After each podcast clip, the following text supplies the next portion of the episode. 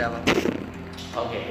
Untuk yang anggur kita berharap memang ada yang menindaklanjuti sehingga eh, Insya Allah saya juga salah satu yang mungkin berkeinginan untuk bisa membeli produk dari rumah. Ini yang pertama. Yang kedua tadi sudah eh, menarik yang sudah disampaikan Pak Dino tadi, membuat pupuk dan lain sebagainya itu sudah separuh dari kegiatan semua pertanian hampir sama semua. Katakan nanti kalau teman-teman nanti di melon pun juga nggak jauh beda dengan semuanya. Nah, e, kalau pupuk ini gitu kan, kalau rumahnya yang hanya berjalan biasa saja, nanti bisa dijual ke saya, saya siap membelinya. Gitu kan. Karena saya membutuhkan, membutuhkan, membutuhkan banyak. Ya paling enggak ya setiap kali tan eh, satu lahan yang kecil ya satu intan, satu intan. Kalau teman-teman nanti bawanya satu orang berapa kilo? Iya. Oh. Nanti kalau mau kalau zaman itu sudah banyak bisa dijual uh, ke saya, nah, gitu ya. Karena apa? Memang dibutuhkan. Dan teman-teman sudah bisa buat itu sudah luar biasa. Pembibitan, kemudian media dan lain sebagainya itu sudah fokus. Uh, kemudian lebih dari itu, sekali lagi ini fokus untuk anggur. Tapi kalau untuk yang lainnya, yang paling penting adalah sekali lagi setahun yang akan datang, tiga tahun yang akan datang, teman-teman sudah punya gambaran saya mau apa. Pulang dari sini saya mau apa? Saya ingatkan kepada teman-teman eh, kemarin, penyakit penyakit utama penyakit utama orang usaha itu adalah menunda, menunda, maka jangan menunda. Apapun laknat, laknat sekarang juga, setelah ini laknat juga. Karena apa? Semakin ditunda, usia kita makin tua, semangat kita makin lemah, tetapi masalah makin besar. Seperti kemudian kita eh, mencabut mau mencabut rumput tadi. Semakin kita menunda, semakin kita lemah, rumputnya semakin besar, semakin kuat, semakin eh, tidak mungkin kita bisa eh, banyak eh, menangkap. Jadi jangan pernah ditunda, eh, langsung lakukan semua. Teman-teman bisa melakukan budidaya. Kalaupun seandainya nanti ada yang fokus menjadi usahawan anggur, ada. Kalau orang kemudian bisa membuat kebun anggur, kampung anggur dan lain sebagainya, nah, nanti kemudian wisata petik anggur luar biasa. Untungnya dua kali lipat. Ada juga yang fokus kepada bisnisnya, saya hanya pada bibitnya aja, saya jual bibitnya aja. Ini mah ini sudah, ini sudah laku ini. Kalau dijual sudah laku ini, bibitnya saja. Atau paling tidak, paling tidak, paling tidak, teman-teman sambilan saja ada. Setelah ini ada beberapa lahan yang bisa ditanami anggur di rumahnya masing-masing. Pekerjaan itu seperti biasa, semua itu seperti uh, biasa, tapi skill kemampuan anggur ini tetap terus dijalankan. Uh, Sehingga nanti satu saat nanti setahun yang akan datang kita sudah bisa memetik hasilnya. Paling tidak bisa memberikan sumbangsih untuk meningkatkan kesejahteraan. Kemudian langkah yang uh, pertama, saya ingin uh, ingat, saya ingin memastikan bahwa teman-teman setahun, dua tahun, tiga tahun, maksimal lima tahun yang akan datang, teman-teman sudah menjadi orang-orang yang bangga dan juga sendiri. Minimal teman-teman tidak tidak terlalu rendah hati untuk e, mengatakan bahwa saya memang pemuda harapan bangsa, saya memang orang-orang yang yang insya Allah bahagia. Caranya bagaimana? Pertama tadi sudah saya sampaikan dulu, tentukan tujuan. Ternyata Pak Timo dan teman-teman sudah menyampaikan kepada teman-teman, yuk kira-kira punya ide apa? Punya ide apa? Ada yang bisa menyampaikan salah satu? Idenya apa? lima ratus menjadi lima juta? Ya, silakan. Siapa? Jadi, silakan. Singkat aja. Singkat aja. Saya punya ide membuat lima puluh satu bibit dengan harga seratus ribu per bibit. Jadi total umur tiga bulan bibit setelah sambung lima juta seratus ribu. lima juta bibit. lima puluh satu bibit. Jadi rencana mau dimulai enggak, Bang? Rencana. Ah. Saya mau ngumpulin bibit dulu. Ya. Hari ini sudah pesan, tinggal nunggu aja. Ya. Oke, berarti insya Allah tidak bisa uh, tidak butuh waktu lama ya, bisa langsung mulai ya. Ada lagi? Jadi saya katakan dengan Arul, saya katakan uh, dengan yang lain. Mas, saya lupa namanya. Mas, mas, mas, namanya siapa? Banyak sama ya. Maksudnya nilai dari satu juta dan seratus dua puluh ribu misalnya. Potensinya ya paling cepat tiga bulan itu budidaya kita. Uh, ada yang lain selain uh, bidang? Ada. Iya. Selain saya mendengar info dari Pak Timo ya tentang kampung telepon, kampung telepon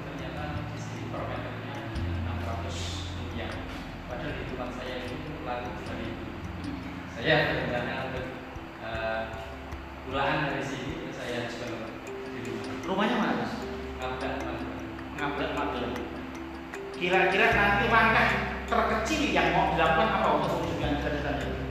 Langkah terkecil yang harus dilakukan setelah ini.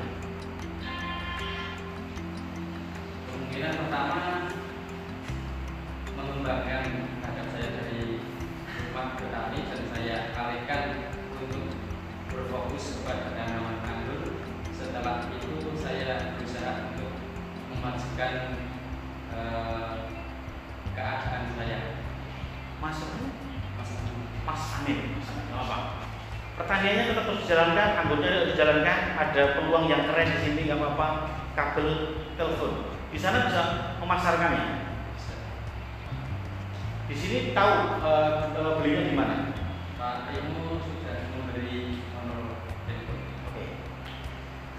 Seberapapun dimulai, sekecil apapun uh, dimulai. Tidak harus menunggu sampai saya punya modal lima juta ataupun sepuluh juta. Tidak. Saya punya uang lima ratus ribu, saya punya uang sepuluh.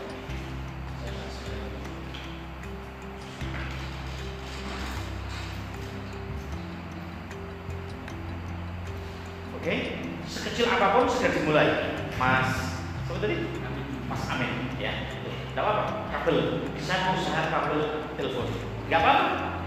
Mungkin nanti juga tidak hanya kabel telepon. Saya ingin usaha rongsok. Apa aja rongsok, besi-besian dan lain sebagainya. Usaha. Mas, ini aja. Belum, belum. Mas, ada sama. Bibit. Mas ada sama. Sama apa? Ada edukasi dan oh iya kan, bantu vokasi. Saya termasuk nanti calon vokasi ini. Oh. Saya sama saya punya punya kelompok pertanian banyak. Satu orang kita atau sepuluh orang satu ton. Silahkan dibuat. Yang tinggal di kirimkan saja. Ini siap. Ada lagi. Saya berharap teman-teman banyak. Putri cuma satu. Oh iya banyak. Kombinasi dulu. Semuanya mana? Kumen. Bahannya sama? Jadi intinya begini. Saya pertama langkahnya teman-teman setelah di sini sudah punya gambaran saya mau jadi apa dan saya mau apa. Sebenarnya saya berharap kalau tadi belum disampaikan teman-teman membuat ide itu. Saya ingin punya apa? Kemudian apa yang harus saya lakukan? Setahun yang akan datang, saya ingin punya modal usaha sebanyak lima puluh juta. Caranya bagaimana? Caranya saya akan mulai usaha pembibitan. Langkahnya bagaimana? Langkah pertama saya akan membuat seratus bibit. Kalau seratus bibit nanti mungkin ada yang nggak jadi, saya membuat seratus dua puluh lima bibit. Asumsinya dua puluh lima nggak jadi, seratus masih jadi. Bisa tersebut. Paling tidak teman-teman sudah mempunyai pemikiran. Nah kemudian untuk menjaga agar ide usaha, agar usaha tadi betul-betul bisa terwujud, terwujud. Pada materi yang lalu juga sudah saya sampaikan teman-teman bahwa sebenarnya sukses kita, kemudian kelancaran usaha kita itu tidak lepas, kan tidak hanya tidak lepas, itu mutlak itu adalah hak prerogatif siapa? Allah. Tuhan. Saya ingin mengajak teman-teman, ayo, ojo berluan menggunakan ikhtiar toh, karena ikhtiar itu tidak sama dengan sukses. Kemarin sudah saya uh, sampaikan ya, bahwa sukses itu pemberian dari Allah. Dan kita bekerja dengan sungguh-sungguh itu adalah cara mendapatkan perhatian Allah kepada kita. Yang dulu sudah saya sampaikan layaknya seorang anak kepada orang tua. Bahwa anak mendapatkan banyak dari orang tua, ada dibelikan motor, kemudian bisa sekolah, dapat uang saku dan lain sebagainya. Bukan karena anak bekerja, tapi karena sayangnya orang tua kepada anak. Nah, anak bekerja itu hanya menjadi cara bagaimana anak mendapatkan cinta dan kasih orang tua. Kalau cinta dan kasih sama orang tua itu sudah ada, maka bisa jadi tanpa ikhtiar yang kuat pun orang tua akan berikan. Tanpa kita minta pun orang tua akan berikan. Tapi untuk mempercepat itu, ya kita mudah ikhtiar, bekerja dengan baik, lemah, manut kalau orang tua dan sebagainya. Jadi poin yang pertama, teman-teman sudah punya ide itu. Maaf, saya ulangi. Saya ingin memastikan pada pertemuan terakhir ini bahwa teman-teman setahun, tiga tahun, saya membuat e, periode aman setahun dan tiga tahun yang akan datang, teman-teman betul-betul bisa mendapatkan apa yang teman-teman harapkan. Apa yang teman-teman harapkan? Sukses. Siap sukses? Siap. Siap sukses? Siap. Ingat, saya katakan Tuhan Allah selalu mengikuti perasaan ke hati hambanya, bukan perasaan ke mulutnya. Saat kita berdoa, kemarin sudah sempat sampaikan ya, ya Allah, semoga saya dapat menulisnya sekalian. Atau yang ini tidak tidak tidak yakin, tidak ada getaran dalam hatinya, cok. Itu kayak orang kayak orang baca mantra, cara yang bukan jalan bukan, tidak ada, tidak ada apa-apa. Tapi Allah pas sekali sampai hatinya itu bersih. Jadi ketika saya tanya siap, dia hatinya itu diingatkan. Niat itu cukup dalam hati, tetap ketika kita menyampaikan, mengucapkan niat itu untuk mengingatkan dalam hati. Artinya, ini kan, soalnya mau kemana, soalnya mau kemana dan sebagainya. Jadi memastikan bahwa setahun tiga tahun yang akan datang teman-teman sukses, teman-teman sejahtera, sejahtera itu artinya apa? Teman-teman bahagia. Seberapapun rezeki yang didapatkan, insya Allah akan mencukupi. Ketika teman-teman punya masalah, kemudian segera mendapatkan sebuah uh, solusi. Seperti kemarin juga sudah saya sampaikan, saya mau aktif, saya kayak punya usaha macam-macam saja, tapi sejujurnya saya juga punya tabungan, saya tidak punya tabungan lebih dari satu juta di semua pak, tidak ada. Tapi alhamdulillah sudah tidak perlu tak. Itu ada masalah, ada solusi. Itu ada masalah, ada solusi. Itu kan dan lain sebagainya. Itu anak mau uh, bayar S P P. Begitu mau uh, usaha ini, begitu sawah mau beli benih, alhamdulillah ada dan sebagainya. Nah, kembali lagi untuk memastikan itu yang pertama, teman-teman langkah pertama sudah mempunyai ide, sudah mempunyai tujuan. Kalau perlu sudah ada cadangannya. Pertama saya mau membuat bibit anggur. Yang kedua kalau gagal saya mau membuat pupuk. Ketiga kalau gagal saya mau membuat usaha rongsok. Keempat kalau gagal saya mau apa? Kelima yang gagal hubungi Pak Bor, ngerokok, jalur dari dunia apa? Atau aku tak ikut kerja, aku udah tahu. Yang mau ikut kerja apa tak? Dan saya pertanyaan juga boleh. Dengan saya juga punya mic, punya suaranya. Mau di suaranya nggak apa-apa, tapi ini hanya punya dua tahun. Setelah dua tahun kemudian langsung buat suaranya sendiri. Bisa. Teman-teman boleh ikut kerja di, di lahan pertanian saya. Tapi maksimal kalau diperlukan hanya satu tahun, satu tahun harus punya, harus berjuang dari sini. Ini namanya inkubasi.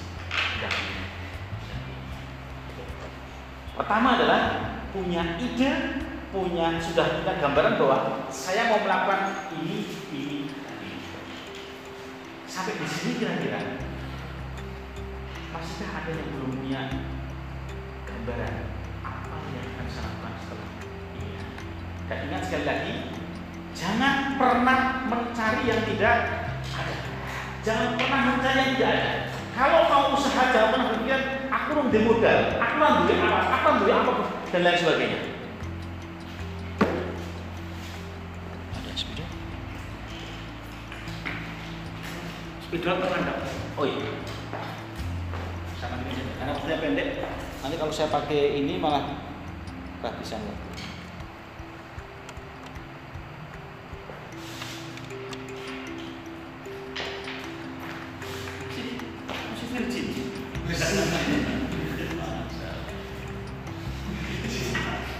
Jadi masih ada sekelnya tuh. Teman-teman, ini ada sebidang lahan, sebidang lahan. Di sini ada yang namanya lobang. Di sini ada yang namanya lahan. Kira-kira apa yang membedakan lobang sama karton ya? Lobang yang bersih dan kotor. Lobang yang bersih dan kotor. Yang bersih dan kotor, betul. Lobang selalu mencari tempat yang bersih, lobang mencari tempat yang kotor. Ada lagi. Teman-teman, singkat cerita, saya akan menjawab waktunya sudah dua puluh lima menit. Lobang, walaupun dia berada di sawah, berada di lahan yang di sini tempat sampah, lautan sampah semuanya, tempat pembuangan akhir sampah. dia terbang terus sampai dia fokus, sampai kemudian dia berhenti, dia menclot di sini. Kenapa? Karena tadi pojok di sini di antara punggung sampah yang luar biasa ada sebatang bunga, bunga kemudian dia menclot di sini. Sedangkan Lara kebalikannya di taman bunga yang luar biasa, tapi dia fokus mencari apa? Kotoran. Dia mencari kotoran. Artinya apa? Karakter lebah dan karakter apa? Saya berharap teman-teman nanti mempunyai karakter lebah. Apa? Fokus mencari kelebihan, tidak fokus atas kekurangan kita. Kita, kita lemah, kita nggak punya, kita belum menikah, kita ini, daya kita nggak ada, bapak dan kita belum mampu memasarkan dan sebagainya. Itu adalah banyaknya kekurangan kita. Tapi orang-orang menjadi pengusaha fokus pada kelebihan, karakter lebah. Lebah itu apa? Tempat sampah apapun dia akan fokus mencari kelebihan, mencari kelebihan. Walaupun saya lemah apapun, ternyata saya masih bisa satu. Yang pertama, paling tidak saya masih sehat. Jangan pernah bertanya saya nggak punya modal. Kalau nggak punya modal, buruh dulu, nggak apa-apa. Yang paling penting adalah punya mimpi, punya cita-cita. Saya katakan, walaupun saat ini saya buruh di, di, di lahan melonnya Pangkur, di lahan melon anggurnya B L P dan lain sebagainya, tapi bismillah setahun yang akan datang saya akan jadi juragan. Tiga tahun yang akan datang di kampung saya kalau ada juragan melon itu saya. Maka apa yang terjadi? Insya Allah nanti dia akan mempunyai energi kerjanya itu sungguh-sungguh, sungguh-sungguh. Kembali yang pertama, punyailah tujuan, punyailah target. Yang kedua, langkah yang kedua setelah mempunyai target tujuan, langkah yang kedua kemarin sudah kita sampaikan. Hadirkan Allah, hadirkan Tuhan dalam ikhtiar. Untuk apa? Untuk memastikan semuanya baik-baik saja, untuk memastikan semuanya lancar, untuk memastikan semuanya tercapai seperti harapan kita. Karena apa? Yang menentukan sukses tidaknya, ingat, bukan ikhtiar, tapi Allah, tapi Tuhan. Caranya bagaimana? Caranya bagaimana? Kalau sudah kita yakini bahwa sukses itu berasal dari Tuhan, sukses itu berasal dari Allah, maka apa yang terjadi? Kerja kita adalah iman. Kenapa? Saya mencoba mendekatkan diri dengan Allah. Nah, saya bukan seorang ulama, saya bukan seorang ustaz, saya bukan seorang pendeta, saya bukan seorang yang lain. Saya seorang petani, maka inilah sajadah saya. Sajadah saya yang kebun ini, itu kan salah, inilah sajadah saya, tempat saya untuk beribadah. Caranya bagaimana? Coba bayangkan. Saya sering malam seperti itu. Saya mau berbuat maksiat, nakal ada maaf. Uh, kadang sering lihat cewek gitu ya. Maaf, uh, kadang-kadang bikin jalan kadang pada buka aurat gitu ya. Padahal kalau anak minggu pakai baju mau gitu. Maaf, uh, nah, nah laki-laki banyak tiga gitu ya, gitu. Apa terjadi? Ya Allah, saya punya nama Minun. Aku pun yang demi kayak kok jojo. Itu gue jojo anu ngepek dari penyakitnya orang gitu, gelahnya orang gitu. Apa yang terjadi? Kasih doa mana-mana yang lain. Apa yang terjadi? Akhirnya semua yang kita lakukan itu menjadi sarana untuk mendekatkan diri kepada Allah. Gitu. Saya sering buat seperti ini. Gitu kan. Saya mau maksiat apa gitu ya? Gak usah banyak-banyak. Saya nonton kemarin sore aja. Saya nonton film namanya uh, apa namanya uh, King Kong, King Kong gitu kan. Sama ada artis ceweknya itu ya, yang putri itu ya, kan buka aurat itu. Saya bukan aurat, saya langsung ingat kalau saya gitu. Aku ini tidak, kalau aku jujur rusaknya. Kalau Allah sudah saja memberikan penyakit itu, turun hujan, jamur selesai, kan?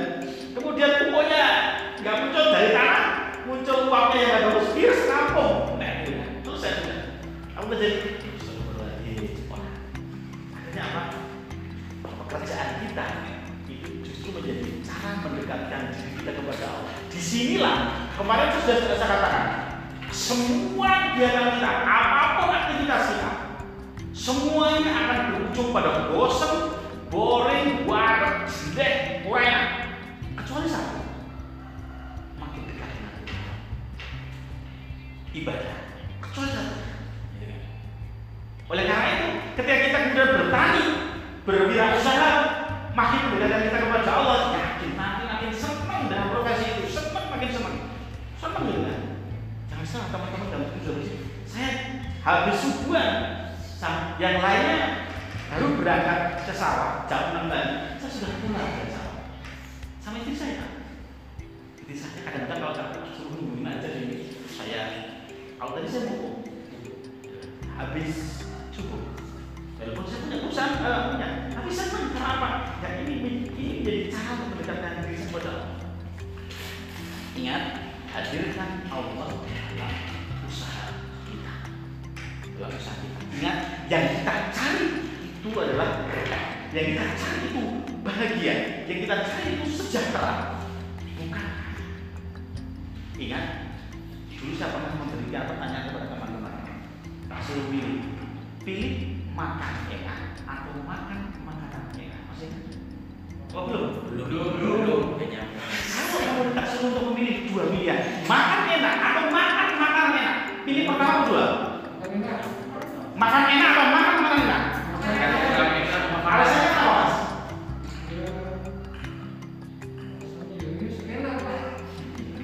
Enak bapaknya, bapaknya makan enak atau makan makanan enak? Menurut saya ya makan enak. Makan enak kenapa? Karena makan enak itu menggairahkan semangat makan. Usia, iya. Maksudnya makan enak aja. Kalau makan makan enak, apapun makanannya kalau enak itu jadinya enak. Tapi kalau makanan makan makanannya enak, kalau lagi nggak enak ya jadi nggak enak. Kalau makan enak apapun makanannya enak aja. Kalau makan makanan enak belum tentu enak. Yang masih bujang, masih bujang mas? Ya. Lagi ketemu sama calon istrinya. Wih. Calon istrinya belum ya? Jonas ya mas. Saya. Saya punya calon. Yang sekarang masih S M K ada, yang kuliah ada, yang sekarang sudah sudah rumah tangga ada, sama kuda yang sekarang sudah umur lima puluh mau menikah ada. Iya. Masuk iya. Saya termasuk. Saya pengen uh, mendapatkan fadilah uh, amal jariah dari situ. Kalau masa menikah, karena saya yang mau jodohkan kalau ada kebaikan dari pernikahan. Lanjut, kembali. Makan enak atau makan enak? Masnya tiba-tiba ditelepon sama calonnya, kemudian diajak traktir. Makanya masih kamu sedang beli apa aja? Wah, suatu ada jus, suatu opor dan lain sebagainya. Lagi sengaja makan, ini sang wanita mengatakan mas, maaf saya mau mengatakan sesuatu kepada Anda benar. Sesungguhnya satu minggu ini saya gelisah karena minggu yang lalu aku saya saya tidak boleh lagi melanjutkan dengan jenengan. Pas benar, lalu kamarmu, oh udah udah nafsu ya semuanya, semuanya malah kesejahteraan. Enak, tapi jadi gak enak. Mungkin gak? Siapa ya? Teman-teman sudah punya anak, lagi makan semuanya. Mungkin putranya sudah gede-gede gitu ya. Oh, udah. Makanya enak. Tapi lihat, mengingat anak-anaknya, anak-anaknya pada orang, pada benturan masing-masing gitu. Karena apa? Karena rebutan wajah. Kita masih hidup saja, wajahnya masih doyak-doyak. Dengan rasanya begitu. Makan macam-macam orang-orang enak. Kebalikannya. Bisa jadi kita mungkin hanya uh, saya saya hari uh, sekarang hari Sabtu, Selasa ya, Senin saya jadwal jadwal kuliah, bahan pertanyaan saya ini, minggu berarti minggu saya memang bahan juga ya, kalau kesana saya subuh, subuh saya sudah berangkat jam tiga saya sudah berangkat dan lima sampai sana cepet kan, jam empat sudah subuh, habis sholat subuh saya mau terjun ke lahan, saya makan dulu. Istri saya bawa apa? Hanya bawa nasi. Terus kemudian dia sudah ke pasar, kebetulan lahan-lahannya ada yang di pasar, beli apa? Hanya beli mendoan. Saya ingat saya yang makan nasi mendoan sama lombok, lombok. Tapi nikmatnya luar biasa. Anak-anak makan semuanya, kemudian ini semuanya. Kembali lagi. Ternyata. Wah, kemudian kita bisa merasakan makan. Sama makannya enak betul. Jadi sekali lagi, makan enak itu yang kita pilih. Ya, ketika ada dua pilihan, makan makanan enak dan makan enak, kita pilih makan enak. Sedangkan makan enak ternyata tidak bisa dibeli dengan uang, tidak bisa dibeli dengan duit, tetapi dibeli dengan apa? Hati, perasaan. Yo, mulai ya. Ya, kemarin tadi sudah saya anu ya, arahkan untuk kita sukses. Kualitas yang kita dapatkan, kualitas yang kita dapatkan, maksimalkan kita tidak mendapatkan, tapi hadirkan Tuhan dalam usaha. Untuk apa? Untuk mendapatkan kualitas tadi, untuk mendapatkan kebahagiaan tadi. Ternyata yang kita cari itu bukan makan makanannya, enak, betul? Yang kita cari bukan tidur dengan kasur yang tingkat dan lain sebagainya, pasti yang yang kita cari makan enak, ya. Yang kita cari tidur enak, yang kita cari bahagia, betul? Dan untuk mendapatkan bahagia seluruhnya, makan yang enak itu caranya bagaimana? Yang bahagia, hati yang bahagia bagaimana? Jadi sudah saya sampaikan, tidak ada apapun aktivitas apapun yang membahagiakan kecuali apa? Mendekatkan diri kepada Tuhan. Semuanya tidak. Makan sate, sepiring enak, rong piring enak, telung piring roti enak, petang piring ora enak, lima piring buta. Sate, susu padha bae, sing enak apa enak? Makan anggur, satu enak, setelah itu enak. Barang makan itu lembab ya, tapi beda. Kalau kita makan sesuatu, enak, enak, enak, itu. Saya sampaikan, yuk kita hadirkan Tuhan di dalam usaha. Untuk agar kita bisa bahagia, bisa sejahterakan usaha kita dapatkan itu sudah. Kenapa? Karena tadi sudah disampaikan substansi sukses berhasil itu adalah datangnya dari bukan ikhtiar kita. Ikhtiar kita hanya menjadi cara membuat orang itu sayang dengan kita. Sayang dengan kita, tidak apa-apa. Paham? Ini siklusnya. Ikhtiar, kemudian kita hadirkan pada usaha kita nyambung. Oleh karena itu kemarin ya, larangannya adalah ya, larangannya jangan berpikir sukses. Biasanya yang paling banyak itu adalah maksimal. Jadi walaupun ini latihannya anggur, tapi di sini juga dilatih juga kalau mau sukses nanti anggur atau pemimpinan semua hindari maksiat, jangan pernah maksiat. Kalau masih bermaksiat Tuhan jijik, Tuhan jijik. Kalau dalam bahasa agama saya, walau takut berzina, jangan dekat, jangan nyerah-nyerah. Karena zina itu menjijikkan. Gunakan usaha teman-teman. Sebentar, saya katakan minggu pagi saya mau olahraga, mau ada yang wanita yang dibuka pakai celana pendek itu. Aku udah jelas, gue gitu. Tapi saya langsung lihat, ya belum bisa, bagus-bagusnya. Jangan sampai jangan saya lihat itu, kemudian pilih macam-macam. Ternyata Allah menghadirkan hujan, terus jamur, jamur itu ya tidak selesai nanti. Menghadirkan virus ini selesai juga. Kemarin juga, ya kemarin juga yang di Kembiwang ini punya saya kenapa penyakit apa itu keriting.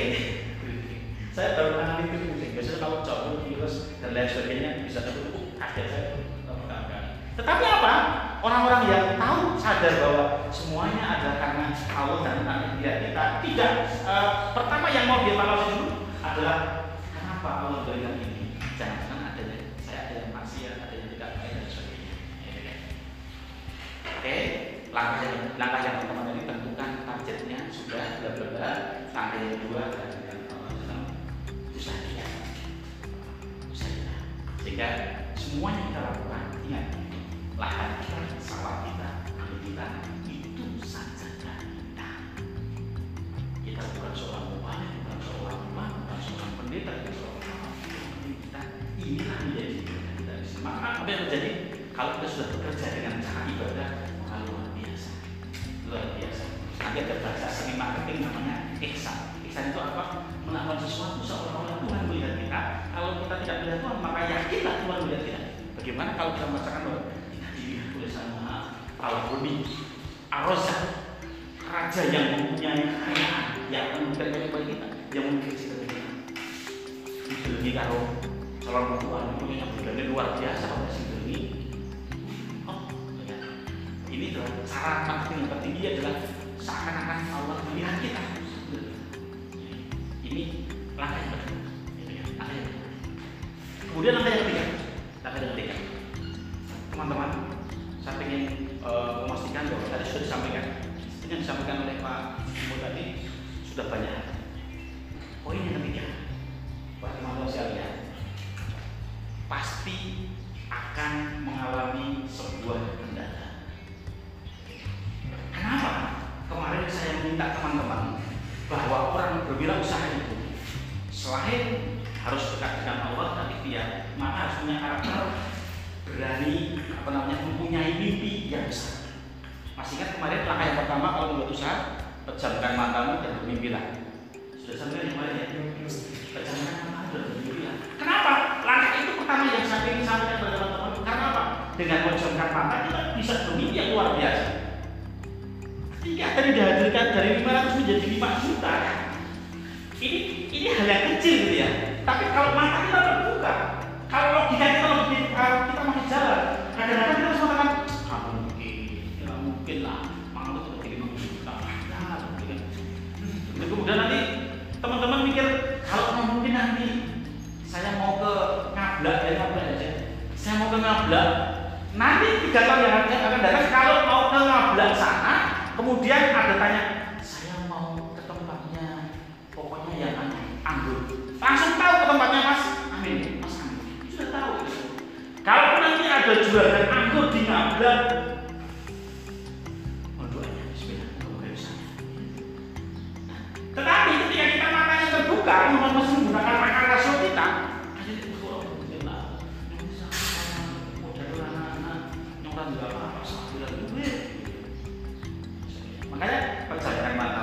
Untuk apa? Biar kita bisa. Karena kita, kita tidak, orang besar adalah orang yang berani berbisnis.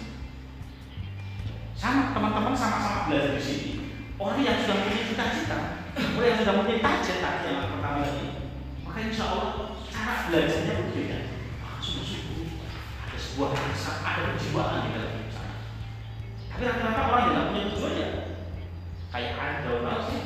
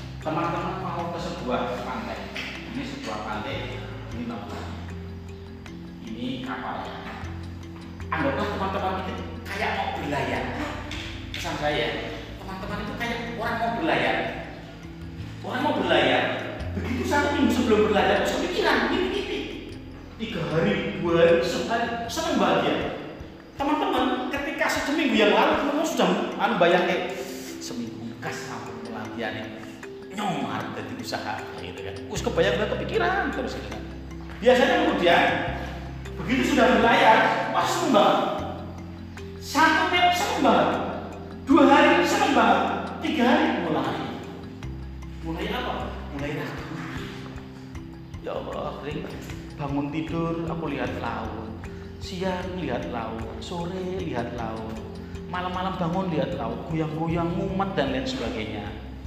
Apa yang terjadi? Terus kemudian membayang-bayangkan, andai saja saya di daratan saja, andai saja saya di rumah saja, tentu lebih enak, tentu lebih nyaman, tentu lebih bahagia. Nggak puyang seperti, nggak jelek, nggak marki dan sebagainya. Mulai godaan sudah mulai, sudah mulai. Dan nanti ketika kemudian sudah masuk pada satu minggu, hanya ada dua pilihan, golongan orang. Golongan orang yang pertama kembali lagi. Kuliah lumpur adalah melanjutkan, melanjutkan. Kalau yang membalik lagi ini nanti, ini berarti gagal. Golongan yang kedua adalah golongan yang dia menjadi seorang pelaut tulung. Kalau pelaut tulung ini akan mengatakan, it's my life, inilah hidup saya. Uripku ya di lautan dengan segala permasalahan. Jadi ingat bahwa teman-teman nanti setelah ini, ya setelah ini, kalau mau menjadi seorang pelaut tulung, berpikirlah, berpikirlah bahwa teman-teman akan menghadapi ombak yang sangat tinggi, ombak yang sangat tinggi. Jadi siap-siap di sini, siap-siap di sini. Baratnya akan ada ombak yang luar biasa yang akan saya harus lewati semuanya. Sehingga nanti kalau misalkan uh, saya ada masalah nyusiap, masalah nyusiap, masalah nyusiap dan lain sebagainya. Dan salah satunya agar kita bisa kuat tadi, ya tadi saya punya cita-cita yang besar. Bayangkan bahwa lima tahun yang akan datang saya mau menikah. Lima tahun yang akan datang saya ingin melihat saya bersama-sama bisa menaikkan gaji orang tua saya. Saya ingin bisa menaikkan derajat keluarga saya. Tidak dicemoohi oleh banyak orang dan lain sebagainya. Mimpi tadi, pejamkan matamu dan bermimpilah. Yang berikutnya tadi, kalau yang dulu langkah yang kedua apa? Buka mata, satu bila satu langkah. Jadi langkah yang eh, ketiga tadi adalah intinya teman-teman akan menghadapi sebuah masalah, maka bersiaplah. Saya katakan teman-teman, sebuah panah, dewa panah itu kalau mau dimunculkan dia harus hebat, hebat. Cukup ditarik tiga puluh sentimeter, maka dia akan merasa seratus persen. Teman-teman, sebenarnya teman-teman hanya membutuhkan praktik itu setahun paling tiga tahun, kesungguhan kerja kerja fokus dan lain sebagainya. Itu hanya butuh tiga tahun saja. Rata-rata, rata-rata nggak sampai itu. Kuat apa tidak? Kalau teman-teman kuat, insya Allah nanti saya kemudian sehari kuat. Tapi kalau nggak kuat, pengen terus. Tiga, tiga tahun nggak kuat, ulangi lagi, perhatian. Kayak orang zaman orang-orang tua kita puasa, putih, apa dan sebagainya. Gagal balik. Teman-teman hanya diberikan setahun, dua tahun, tiga tahun. Hanya orang yang bertemu yang sampai lima tahun. Fokus teman-teman nanti usaha mau bibit anggur, mau budidaya anggur, mau pupuk, mau pertanian yang lain, mau rongsok, mau kabel, mau apa-apa. Tiga tahun saja. Dan ingat, sukses tadi datangnya dari Allah ya. Sehingga kalau nanti muncul kendala, muncul jatuh bangun dan lain sebagainya. Bahasanya Tuhan itu Allah itu kalau mau tahu bahaya tadi yang berlaku itu masalah aman. Tuhan itu membuat hidup dan mati, bangun e, dan jatuh untuk menguji. Orang tiganya itu menguji diri saja, tidak apa-apa. Satu, ya kita akan menghadapi sebuah ujian. Dan ujian itu adalah cara kita fokus kita semangat. Ketika nanti harus bangkrut, harus mati dan lain sebagainya, tanamannya maksudnya bukan orangnya ya, itu bukan kemudian itu akhir dari usaha, tetapi itu adalah wujud ujian kita untuk kita menelayan untuk menjadi seorang panutan pembudidaya anggur, pengusaha yang lain. Ingat, satu tahun, dua tahun, tiga tahun, maksimal lima tahun. Apapun kendalanya, masalahnya, jangan mundur, jangan mundur.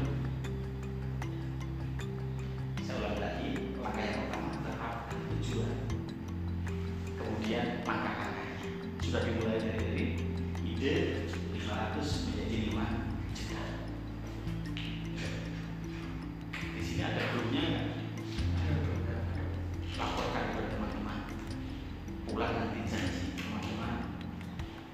Insya Allah hari ini kita akan berpisah ke rumah masing-masing. Tapi saya ingatkan Insya Allah tiga bulan yang akan datang paling tidak saya akan ambil teman-teman. Sungguh sering silaturahmi ke rumahnya teman-teman untuk mengabarkan bahwa bisa menarik yang saya inginkan saya. Ini juga ini yang pertama tadi yang tentukan tujuan, yang kedua adalah dengan Allah, yang ketiga dengan siap-siap menghadapi masalah, siap-siap menghadapi masalah.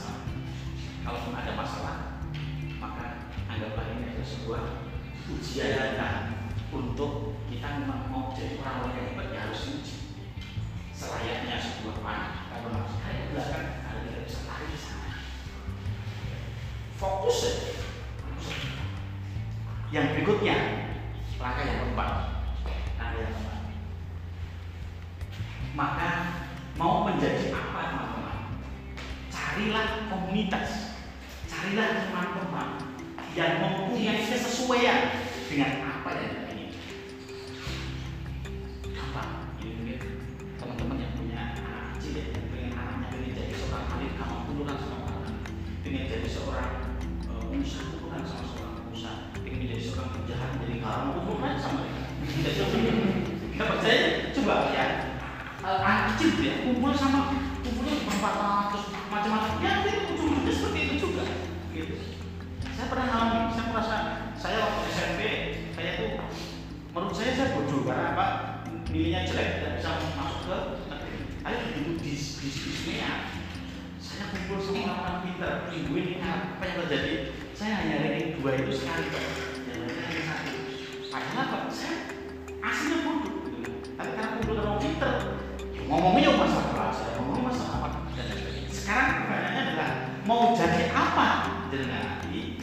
Yuk dimulai dari sekarang.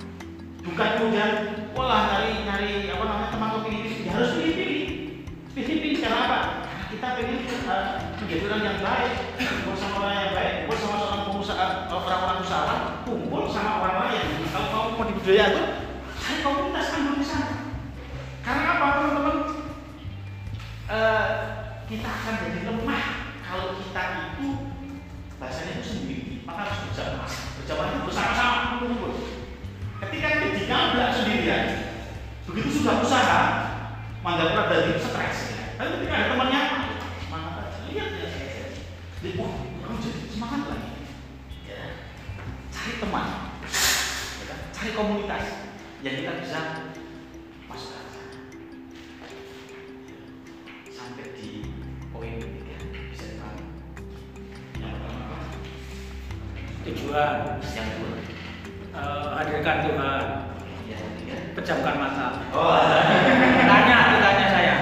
Yang ketiga, yang ketiga itu tadi ya, pejamkan mata. Itu kita punya tujuan terus pejamkan mata itu selama berapa hari, berapa jam? Biar nanti tujuannya bisa tercapai. Oke, saya koreksikan ya. Yang ketiga tadi ada.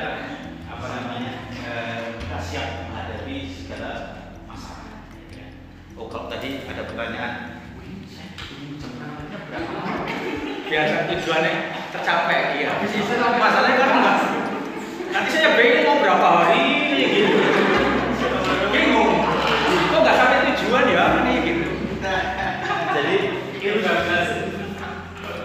Jadi semua sama mata kok sudah lama kok tidak tertarik tapi orang pejamkan mata itu targetnya punyailah mimpi, punyailah tujuan tadi ya. Pejamkan mata tadi targetnya apa? Punyailah tujuan, punyailah mimpi. Kenapa harus pejamkan mata? Karena kalau membuka mata kita kadang-kadang ada banyak hal yang tidak bisa ditangkap oleh akal. Sederhana. Ketika saya harus uh, mengatakan Pak, kalau nanti sebenarnya ada mall di badan negara, misalnya orang selain mata, jangan orang lain sendiri yang mengatakan khayal, mimpi, gitu kan. Ini yang besar. Kemudian kalau yang kecil tadi, coba mengatakan, coba bayangkan lima ratus tiga bulan jadi lima juta.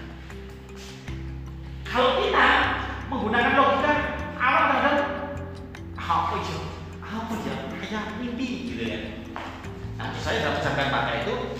Untuk kita menetapkan tujuan, kalau sudah punya tujuan sudah selesai. Tetapkan tujuan, saya ingin ini, saya ingin ini, saya ingin ini, saya ingin ini. Nah, langkah yang kedua, bukan kemudian pejamkan mata kemudian itu sampai tujuan, tidak. Pejamkan mata hanya untuk membuat kita punya tujuan. Kenapa kita punya tujuan? Biar daya kita bertumbuh. Karena modal utama dan yang pertama seorang menjadi usahawan itu hanya satu, yaitu adalah kemauan yang kuat, kemauan yang kuat, kemauan yang kuat. Bukan modal, bukan skill. Semuanya itu modal utama, tapi bukan yang pertama. Yang pertama adalah kemauan yang kuat, keinginan yang luar biasa. Kalau kita sudah punya ini luar biasa, kita punya kendala terus, terus luar biasa. Yang namanya pulau kuat dan budaya dan sebagainya, itu karena kemauan yang kuat. Dan muncul, bagaimana memunculkan kemauan yang kuat itu, yang tak kita perlu jamkan Pak. Karena apa? Apa yang diinginkan, apa yang diinginkan teman-teman. Kalau kemarin saya pernah menyampaikan, saya punya dendam positif. Karena apa? Saya merasa dilecehkan, kalau saya melihat ini, saya melihat orang-orang saya dihina, diomong, dan sebagainya. Saya rangkum semuanya, kemudian menjadi sebuah dendam positif bahwa saya harus uh, pulang dengan mendengarkan kamu saya. Saya pejamkan mata itu adalah untuk memunculkan sebuah mimpi, tujuan. Nah tujuan itu uh, apa? Untuk membuat kita punya kemauan yang kuat. Kalau kemauan yang kuat, bagaimana?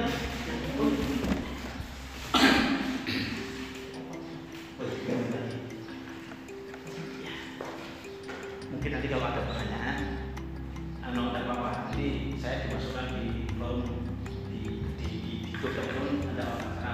Saya berharap saya ingin bisa membantu bersama teman-teman untuk bisa mencapai kesuksesan. Kalau ada manfaatnya, semoga juga menjadi amal jariah buat saya.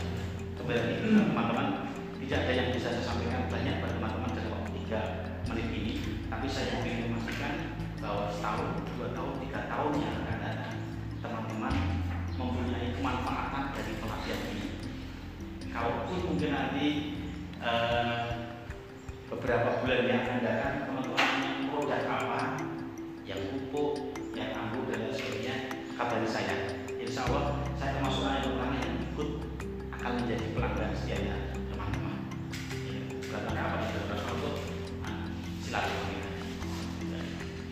Oke, uh, saya ingin memastikan lagi bahwa tiga tahun yang akan datang kita akan menjadi sosok yang dibanggakan. Amin. Buat keluarga, buat lingkungan, dan mungkin buat sekitar yang kita masing-masing. Caranya bagaimana? Caranya adalah jadilah yang terbaik. Apa saja, apa saja. Mau jadi petani boleh, mau jadi pengusaha uh, anggur juga boleh. Bagus. Pertama adalah tetapkan tujuan dari semuanya. Yang kedua adalah kita Allah dalam setiap usaha kita. Kalau sukses, bersyukur.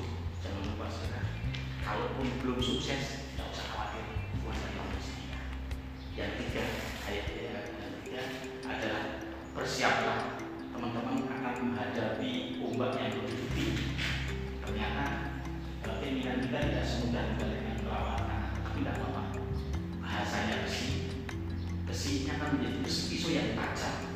Dia harus dipukul dan ditembak, harus dibakar dengan tajam.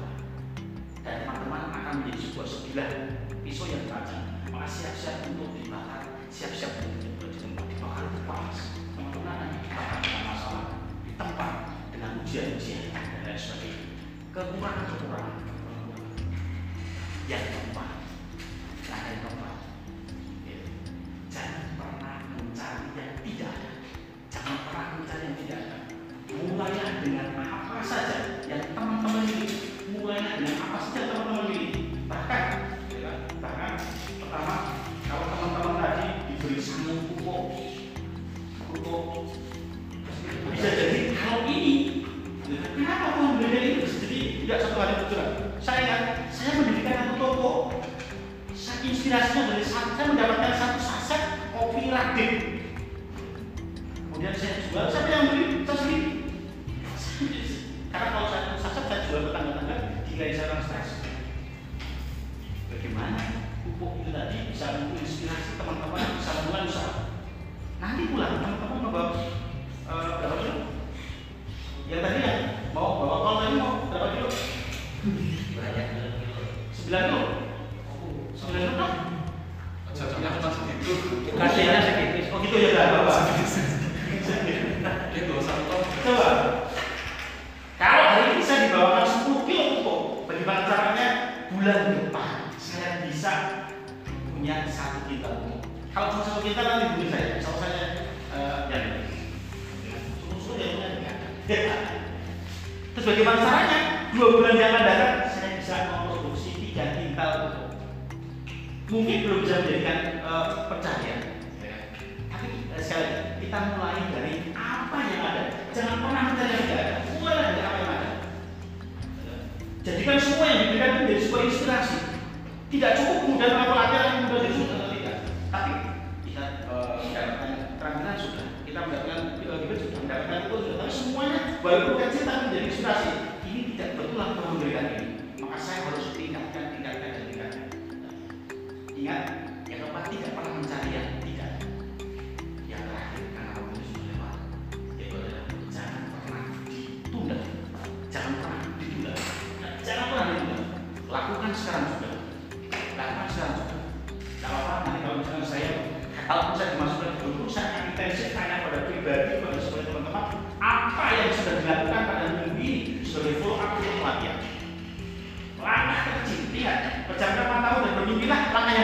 adalah buka mata lihat selama di depan kita. Buka mata lihat kenyataan siapa kita. Kita punya apa? Lihat selama di depan kita. Lakukan, lihat satu hal yang terkecil yang bisa kita lakukan. Kalau saya mau pengen apa? Membuat seratus bibit dari apa yang bisa kita lakukan? Yang kecil yang bisa kita lakukan apa? Jangan kemudian langsung kalau membuat seratus saya butuh biasa sekian saya tidak punya saya sudah. Saya apa yang saya bisa lakukan? Yang terakhir adalah jangan pernah ditunda. Mulai sekarang juga. Mulai sekarang juga. Kalau minggu besok teman-teman sudah menunda, menunda ide-ide itu, maka bisa jadi ini adalah penundaan yang setelah terus. Tadi sudah saya sampaikan, kalau kita menunda, ibarat kita mau mencabut sebuah pohon, kita menunda ya, terakhir kita makin tua, pohonnya makin tua, asalnya makin tua. Kalau kita menunda, kita makin lupa, kemudian juga kita juga makin malas dan lain sebagainya. Ini yang bisa saya sampaikan pada sekali saya kira dua puluh hari ini, ini sudah cukup, ya cukup karunia nikmat yang diberikan kepada kita.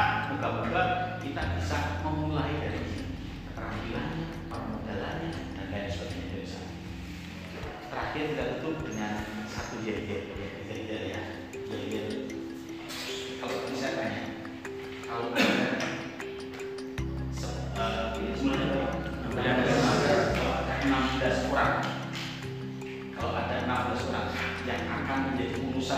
tiga tahun yang akan datang, maka teman-teman jawab saya salah satu. Ya, kalau katakan kalau ada sepuluh orang yang menjadi pengusaha tiga tahun yang akan datang, saya salah satu. Kalau ada lima orang yang menjadi pengusaha tiga tahun yang akan datang, saya salah satu. Ketika saya katakan, ketika hanya satu orang yang menjadi pengusaha tiga tahun yang akan datang, itulah. Kenapa ingatkan karena Tuhan diri merasakan hati hati hati. Kalau kita lihat sampai ini teman-teman terakhir itu ini adalah doa doa kita bersama-sama. Kita mengucapkan tadi getaran kita masuk. Sehingga teman-teman sudah merangkai tujuan tadi, sudah punya semangat tadi, maka kita tutup dengan sebuah doa doa yang dihadirkan tadi. Paham semuanya? Keras boleh dan ini kita. Kalau ada enam belas pengusaha yang akan muncul tiga tahun yang akan datang, saya akan. Nah, kata kita ya, kata dia. Ini dia juga menjadi doa. Dan ingat bahasa Spanyol itu orang ini ekspor, kekuatan mula, kekuatan mula. Kalau perlu nanti di sana di rumah pengusaha, pengusaha, anggur, anggur, anggur. Nanti insya Allah Tuhan akan membuka jalan ini. Selain itu juga menanamkan ke dalam hati kita. Selamat lagi. Kalau ada enam belas pengusaha tiga tahun yang akan datang, saya Mas Agus,